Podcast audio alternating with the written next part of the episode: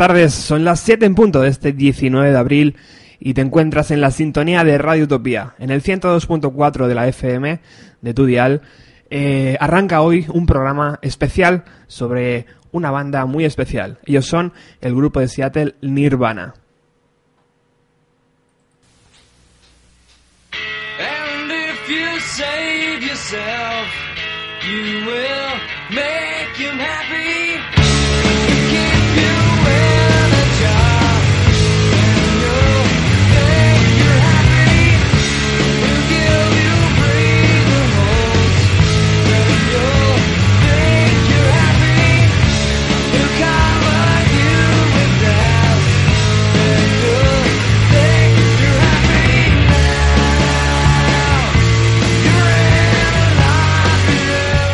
Comenta que una vez cada 20 años nace alguien eh, capaz de salvar el rock and roll.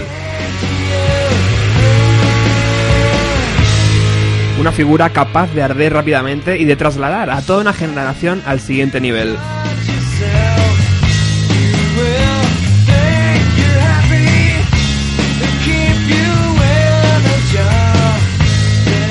Nirvana fue capaz de poner fin y enterrar el estilo heavy ligero de los años 80 y abrir un nuevo camino que las bandas siguen utilizando hasta el día de hoy.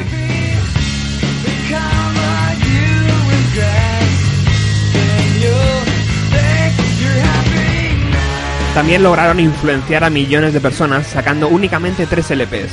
Las cifras pueden marear. Hasta el día de hoy se contabiliza en 50 millones los discos vendidos. Para poder haceros una idea real del impacto, los Beatles vendieron en la misma cantidad de tiempo 75 millones de discos.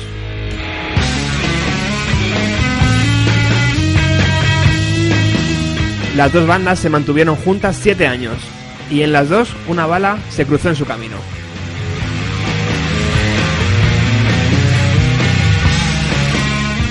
Bienvenidos al tercer especial de nuestro programa. Bienvenidos al especial de Nirvana.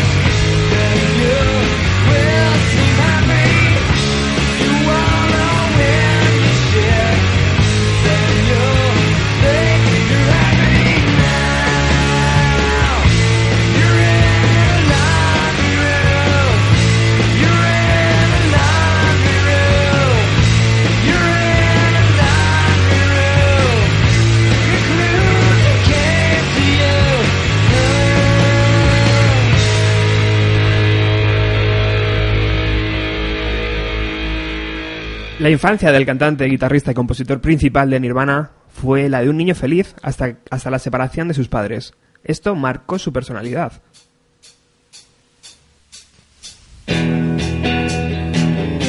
Siendo ya un adolescente y tras haber vivido en hogares diferentes de miembros de su propia familia, su tío Chuck le regala una vieja guitarra junto a un pequeño amplificador en su decimocuarto cumpleaños.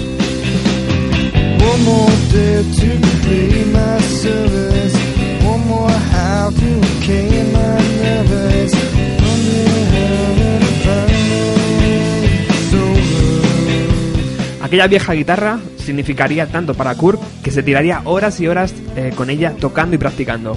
La primera canción que aprendió a tocar fue Back in Black de ACDC.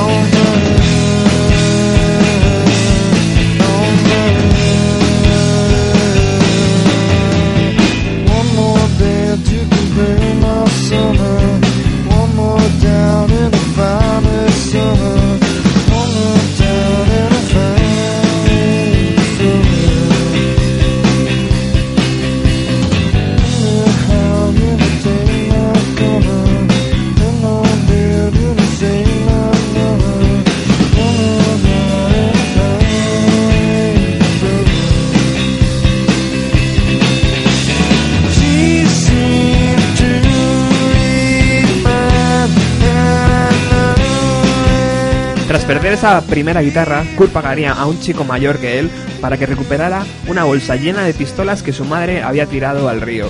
Tras recuperarlas, las vendió y se compró su nueva primera guitarra.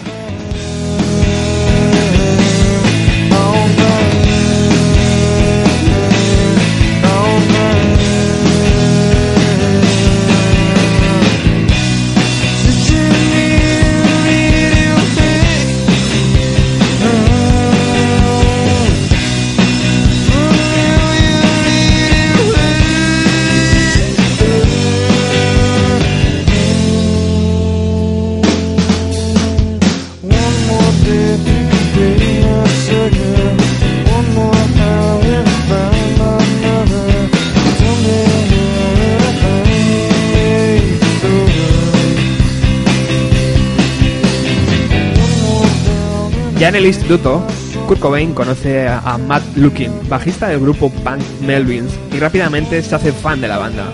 Gracias a esto, conocería a otro joven en su misma situación, Chris Novoselic. Poco después, y tras probar varias baterías, eh, sería de nuevo los Melvins quien presentarían a Dave Grohl a la banda tras su ruptura de Scream, donde Dave tocaba la batería. Cuando Kurt y Chris se conocen, rápidamente deciden formar una banda. Y pasan por varios nombres hasta que deciden llamarse Nirvana.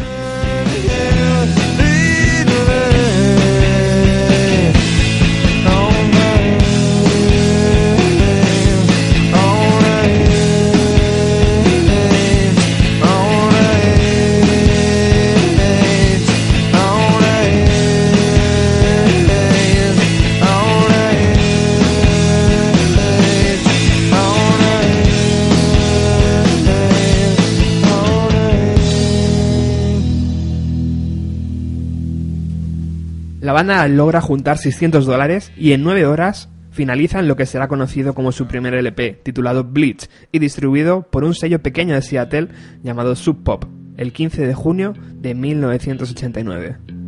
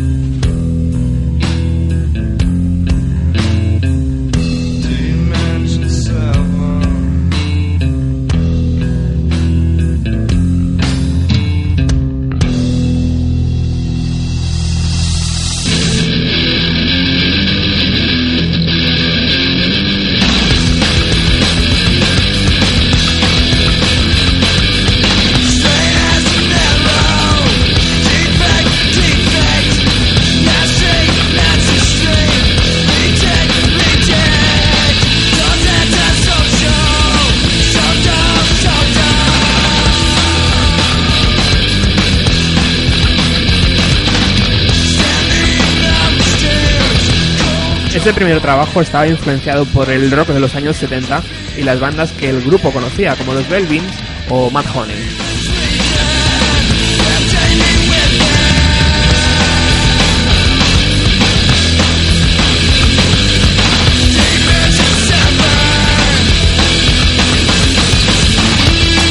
Se conocen alrededor de 80, ca- 80 canciones escritas por Cobain. Si quitamos las 55 oficiales publicadas en los discos y singles y la única canción escrita, escrita por Dave Grohl, llamada Marigold, hay mucho material inédito que con el paso de los años se ha ido publicando.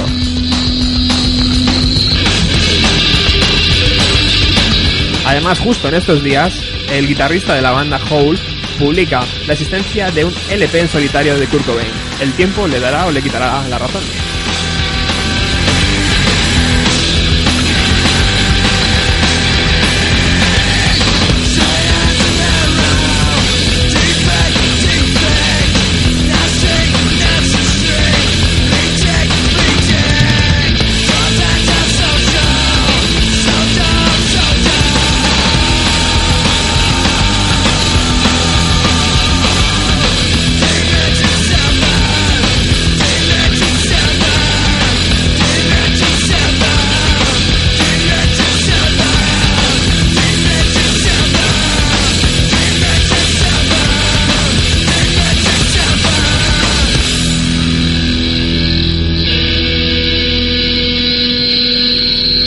Las ambiciones del trío crecen y tras una larga guerra interna y apoyados por el grupo de Nueva York Sonic Youth deciden abandonar su pop para dar un salto a una multinacional.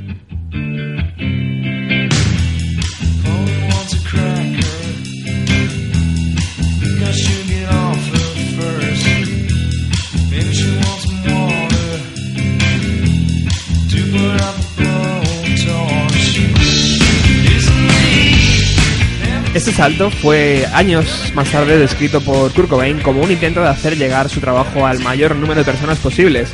El fichaje por, Geffen Records se hizo realidad y la banda entró en el estudio para dar forma a su segundo LP.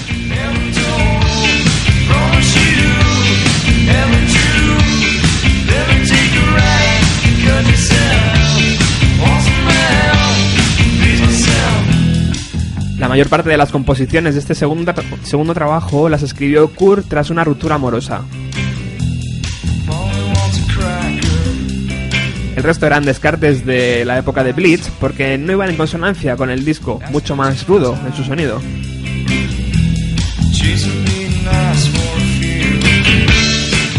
Previamente al fichaje por Geffen Records, la banda grabaría unas sesiones con la ayuda del productor Bass Beat, eh, donde prácticamente daban forma a Nevermind.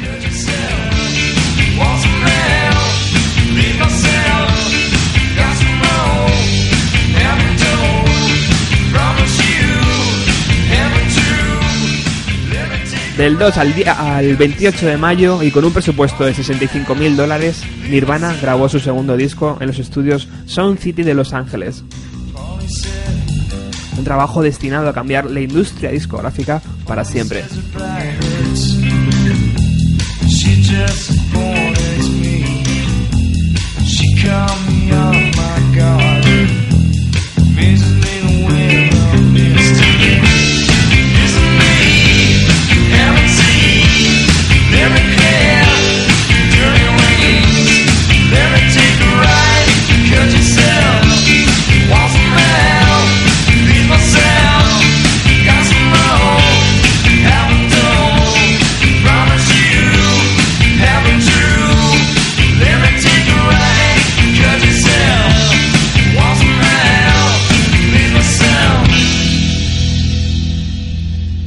Nevermind se lanzó el día 24 de septiembre de 1991 y la carta de presentación de aquel trabajo fue esta canción, Smell, Smell Like Teen Spirit.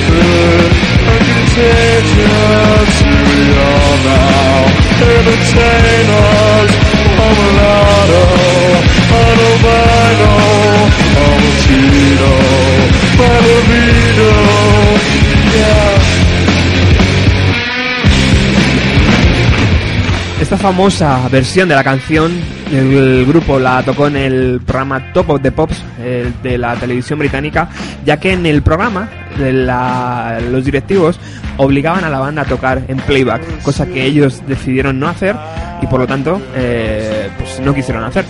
Eh, al final la banda tocó en playback, como podéis ver en el vídeo, los músicos estaban haciendo locuras y Kurt decidió que ya que le dejaban cantar en directo, iba a hacer su propia versión.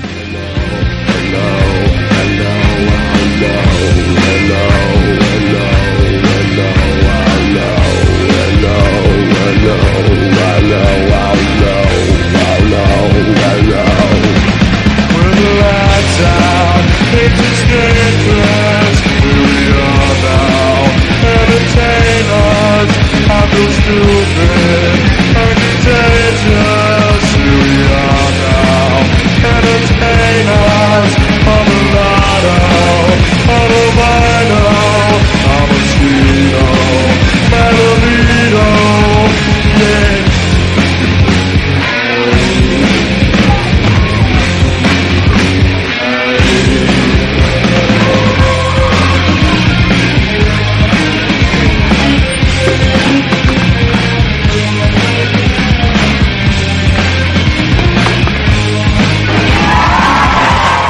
Nevermind se convirtió en el primer número uno de Nirvana el 11 de enero de 1992, quitando del primer lugar al Dangerous de Michael Jackson y superando también al Use Your Illusion de Guns N' Roses.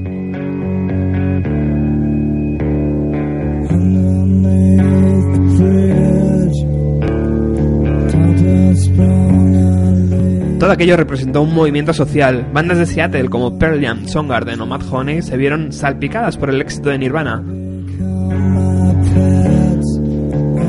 Y los sellos discográficos se volcaron hacia esa ciudad buscando a su próximo Nirvana.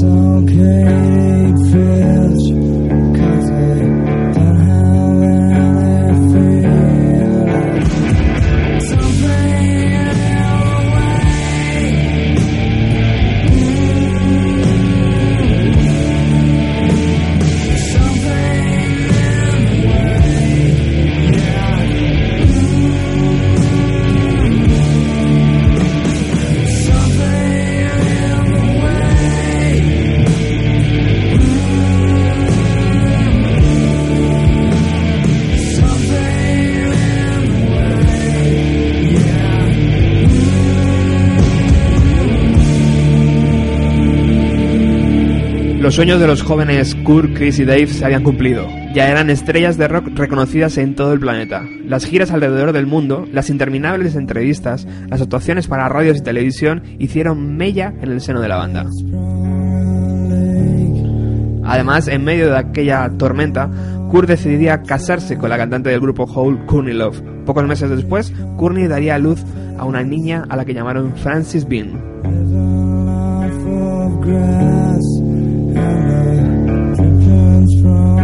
From the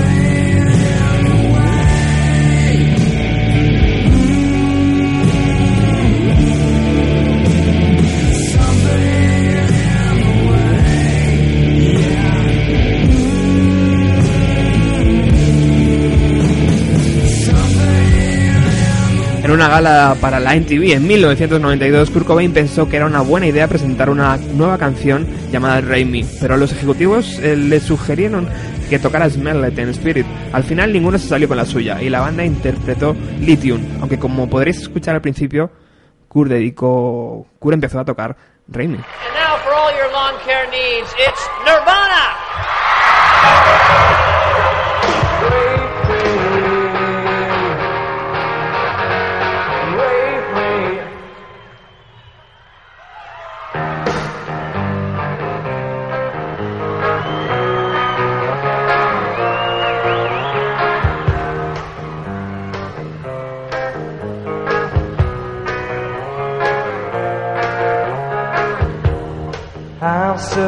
Happy, cause today I found my friends in my head. I'm so ugly, that's okay, so are you. Broke our ears, Sunday mornings, every day for all I care. I'm not scared, light my candles in our days,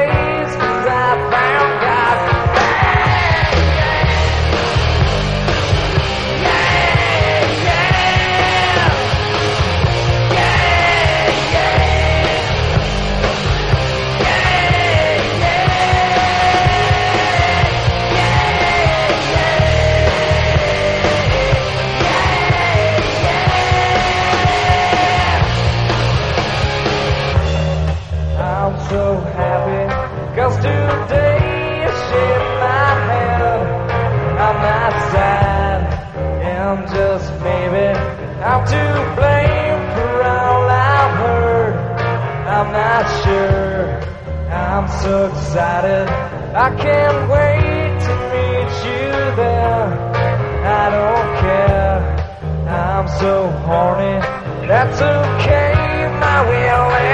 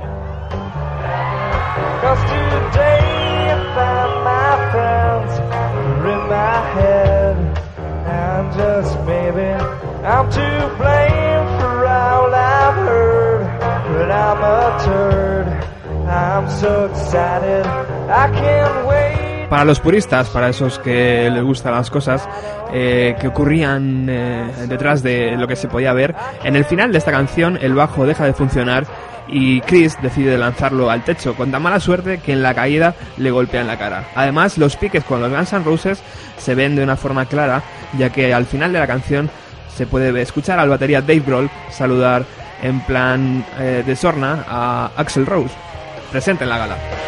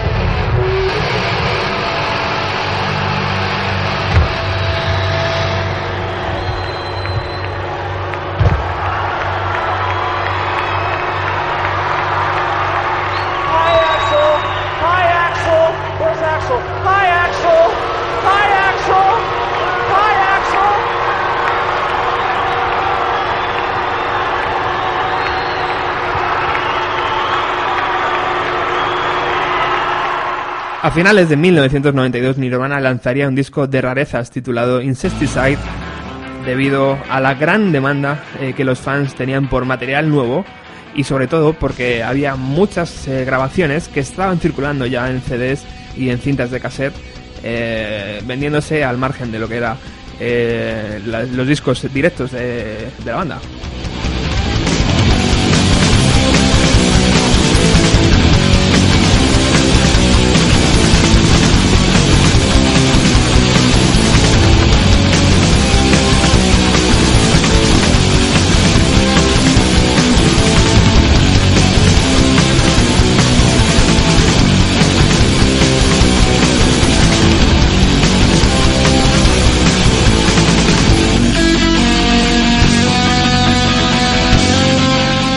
Este no se considera un disco de estudio, ya que la banda no entró eh, aposta a grabarlo, sino que cogió todas las canciones que ya habían sido descartadas en grabaciones anteriores y las juntó en, esta, en este nuevo trabajo.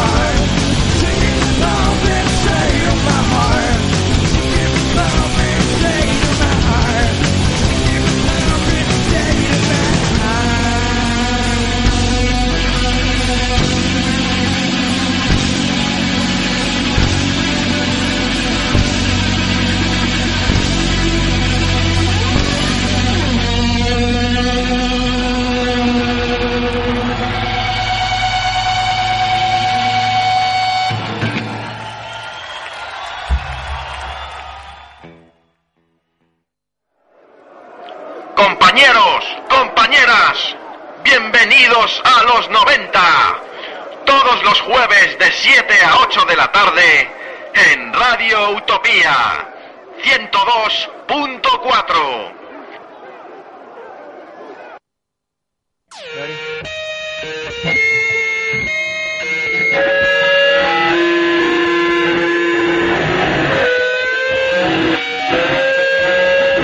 En 1993 comenzó para Nirvana con la sana intención de grabar un nuevo LP, un disco que les distanciara del sonido cálido y cuidado que habían conseguido con Nevermind.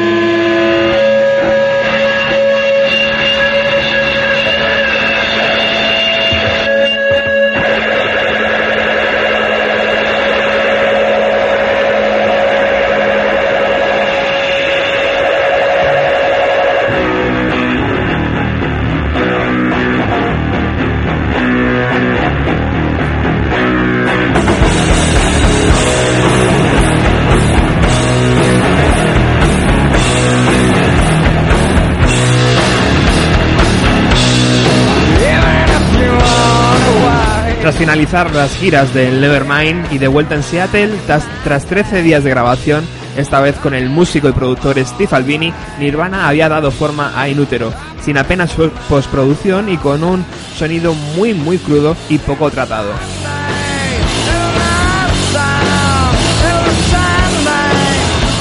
La banda había decidido gastarse 125 mil dólares en alquilar el estudio y en pagar al productor Steve Albini, eh, logrando así que, la- que el- su sello discográfico no, no se interferiera.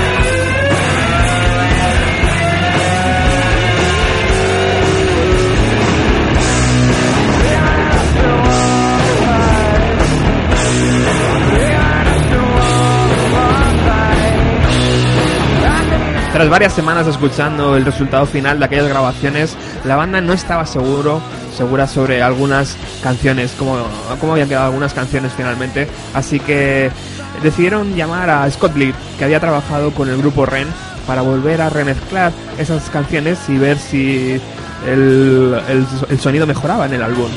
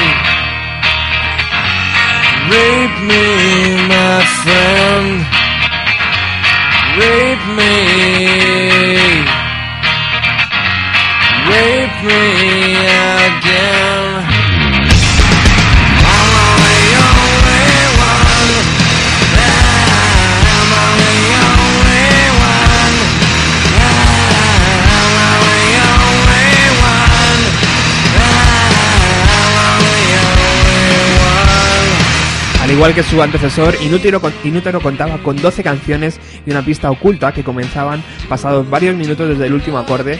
Y aunque no llegó este disco a vender lo mismo que el Nevermind, la crítica y los fans lo recibieron bien, gracias a las grandes composiciones que se escondían debajo de esa montaña de ruido.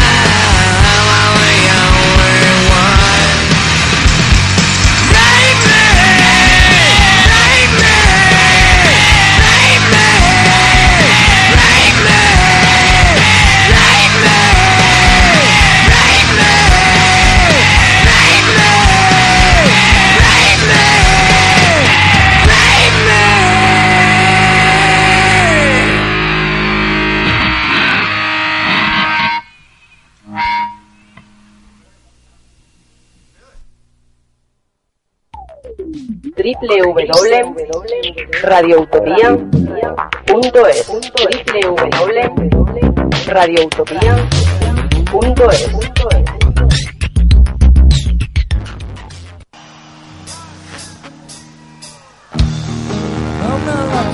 Pero sin duda algo estaba cambiando en la visión que Kurt Cobain tenía sobre su propia música y por eso decidió contratar a otro guitarrista. Eh, el nombre de este, de este guitarrista era Pat Smear y él era un guitarrista de un grupo punk eh, llamado eh, llamado The Germs, que no, me salía el nombre. Y sobre todo, eh, especial cuidado en esto porque Kurt Cobain decidió también contratar un cello para la gira de Inútero. A Pat Smear lo tenía para resaltar las partes duras de guitarra, pero el cello para hacer hincapié sobre esas partes frágiles de las canciones. Hang out in clouds, then we come down have a hangover. Have a hangover. Have a hangover. Have a hangover. Skin the sun, fall asleep, reach away, so it's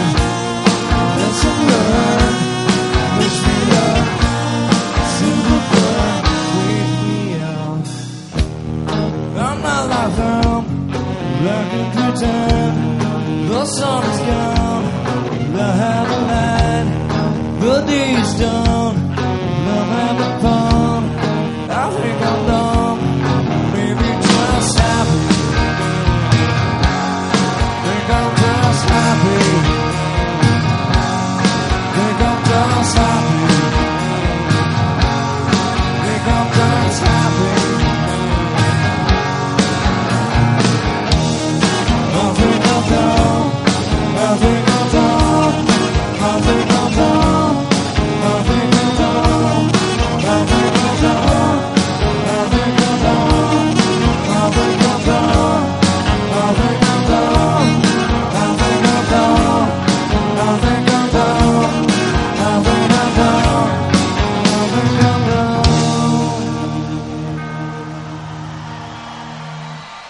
Estábamos escuchando la canción Dump eh, en una de sus últimas giras. En concreto, este es- esta canción está grabada en su concierto en Roma. En 1994, que también eh, pasarían por España y por Italia.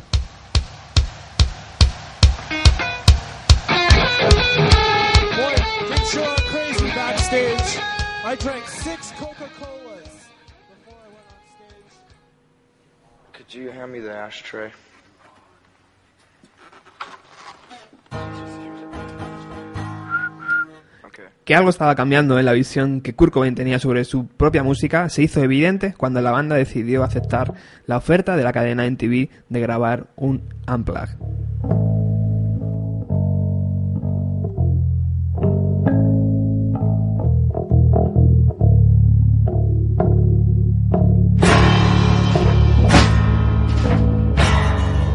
Tipo de conciertos donde los grupos se olvidaban de las guitarras eléctricas eh, y, eh, y- resaltaban sus partes más acústicas.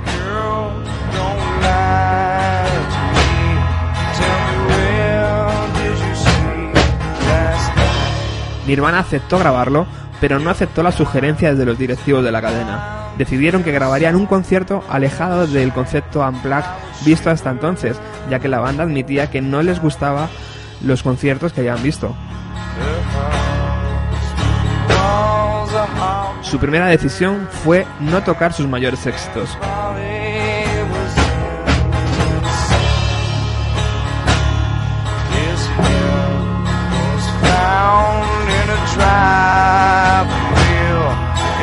body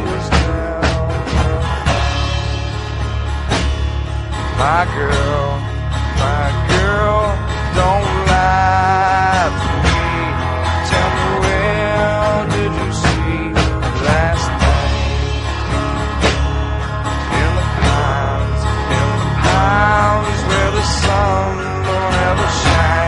I would shiver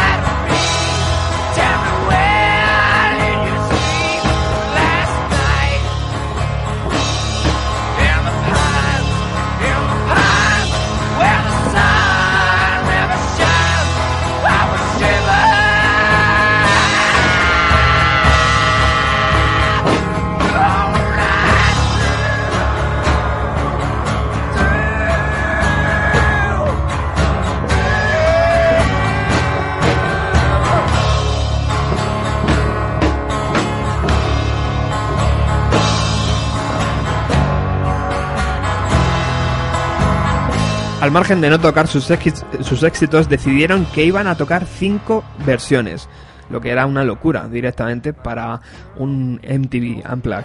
Una de David Bowie, otra de Led Belly, el cantante favorito de Kurt, y tres de sus amigos los Meat Puppets.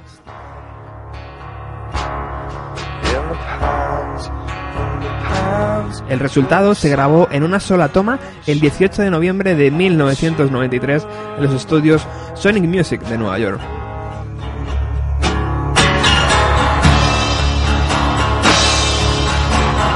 El disco no saldría a la venta hasta un año después, con dos canciones que no se publicaron en el programa de televisión.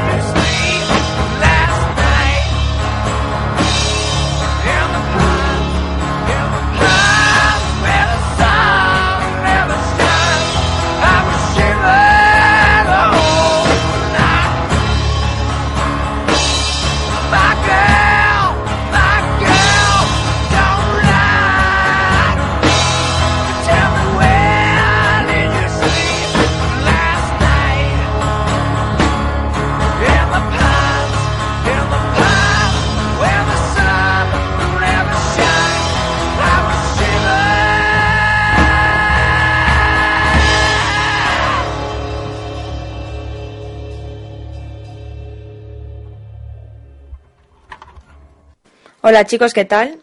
Yo soy Miriam, me autopresento. ¿Qué tal estáis? Bueno, como no espero respuesta, mm, es una pregunta retórica. Espero que estéis bien y, guay. Eh, nada, hoy vais a hablar de, de Nirvana. Bueno, yo me quedo con The Man Who Sold the World, que es una versión de que se titula de la misma forma que el álbum de David Bowie del 70.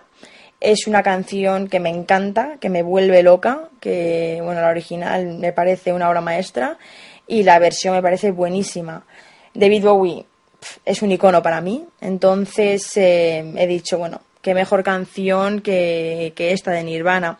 Básicamente ver que eran capaces también de, de hacer melodías más, más suaves, versionar un temazo así, porque esto es un temazo, eh, la letra es acojonante. Y el título realmente siempre me ha gustado, el título de, de esta, de esta canción. Y nada, ahí os lo dejo. Hasta Bueno, luego. Ahí estaba, ahí estaba Miriam, la eh, colaboradora escondida, porque nunca sabemos dónde está, pero siempre aparece.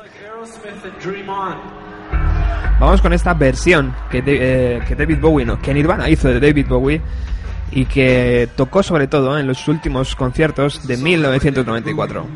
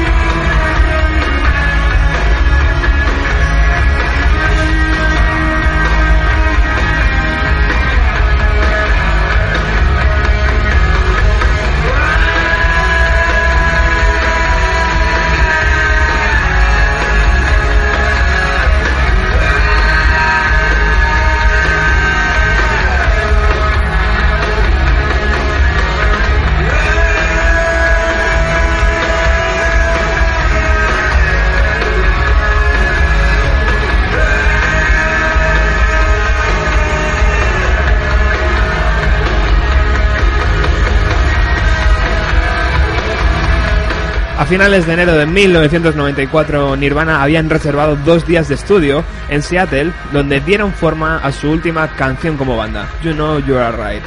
Esta canción eh, sería publicada posteriormente y nunca, nunca salió en un disco de Nirvana mientras Kurt Cobain eh, estaba vivo.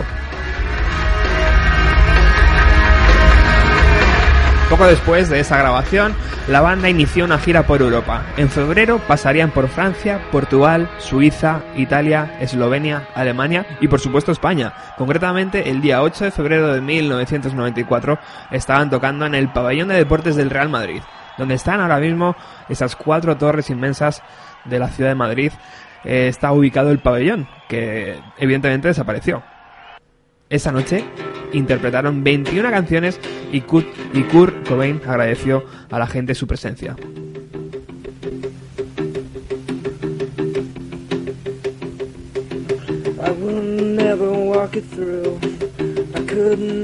Un día después, el día 9 de febrero de 1994, tocarían en el Palacio de Deportes de Barcelona, exactamente con el mismo show, pero añadiendo la versión de David Bowie que acabamos de escuchar.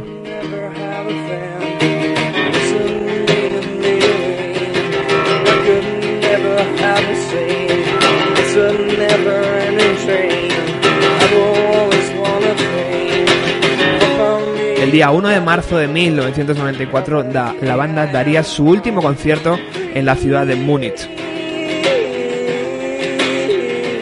La gira se suspendió ya que se diagnosticó bronquitis y laringitis severa al cantante.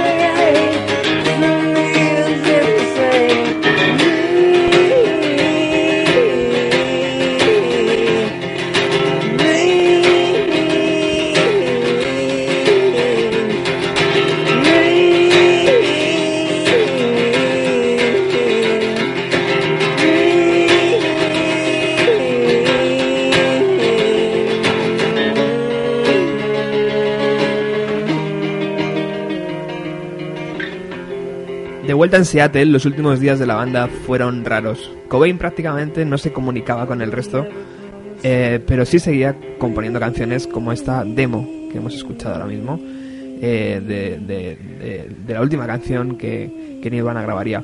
El día 5 de abril decide quitarse la vida de un tiro en la cabeza. Y la última gran estrella del rock pasó a mejor vida. La última gran estrella, como la, la han eh, catalogado mucha gente.